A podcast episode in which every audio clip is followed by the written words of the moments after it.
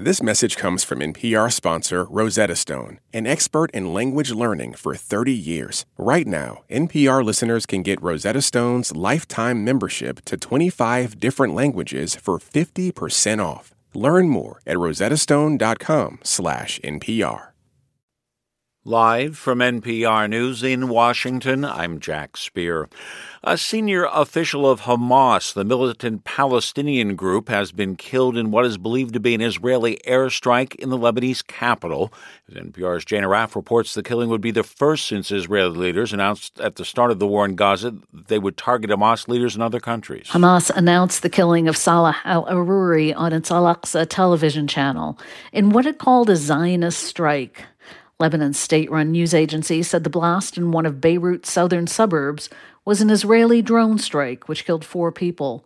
Aruri was one of the founders of the Hamas military wing. Israel vowed after a Hamas attack on Israel on October 7th that they would assassinate leaders of the organization in any country they found them.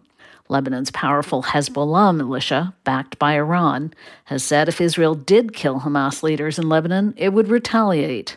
Hezbollah and Israel have so far been attacking each other in a strip across the Lebanese border since the war in Gaza began. Jane Arraf, NPR News, Amman, Jordan. Harvard's President Claudine Gay has resigned. It comes after a month of controversy over her response to combating campus anti Semitism and allegations of plagiarism in her own academic work. NPR's Lauren Migaki has more. Calls for Claudine Gay to resign began after her December 5th testimony on Capitol Hill, where critics say she refused to condemn hate speech. If the context in which that language is used amounts to bullying and harassment, then we take we take action against it. In the weeks following, conservative news outlets surfaced dozens of plagiarism allegations in Gay's academic work. Now, in a statement, Gay writes, quote, it has become clear that it is in the best interests of Harvard for me to resign so that our community can navigate this moment of extraordinary challenge. Gay's tenure as Harvard's first black president and second female president was short. She took office in July. Lauren Migaki, NPR News, Washington. Shipping company Maersk says it's halting cargo traffic through the Red Sea until further notice. NPR Scott Horsley reports the move highlights the tensions in the vital shipping corridor. Oil prices inched higher today on renewed concerns about shipping traffic in the Red Sea. Over the weekend, U.S. helicopters sank three small vessels carrying Houthi rebels who attacked a Maersk container ship. Several oil tankers have opted not to chance the Red Sea passage, instead taking the long way around the southern tip of Africa. While crude oil prices are higher, the retail price of gasoline continues to fall. AAA says the average price of regular gas is now $3.10 a gallon, 14 cents lower than this time last month. The consulting company McKinsey has agreed to pay $78 million to settle complaints that it helped fuel the opioid epidemic. McKinsey did marketing work for the company behind OxyContin. Scott Horsley, NPR News, Washington. On Wall Street, the Dow was up 25 points. The Nasdaq fell more than 200 points. This is NPR.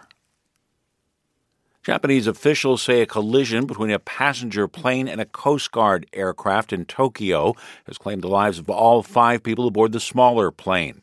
Head of Japan's Ministry Civil Aviation Bureau says the collision took place when a Japan Airlines Airbus A350 with 379 people on board landed on a runway where the Coast Guard plane was preparing to take off. The Coast Guard plane was ready to deliver relief supplies to an area of the country hard hit by a New Year's Day earthquake. No one on the passenger plane was killed. The acclaimed Mexican actor Ana Ofelia Murguia has died at the age of 90. In the U.S., she was best known as the voice of Mama Coco in the animated Disney Pixar movie Coco. NPR's Andrew Limbong has this remembrance. In the 2017 Disney Pixar movie Coco, Mama Coco is the family elder. She has trouble remembering faces and names, but can sing along with her great grandson. Remember me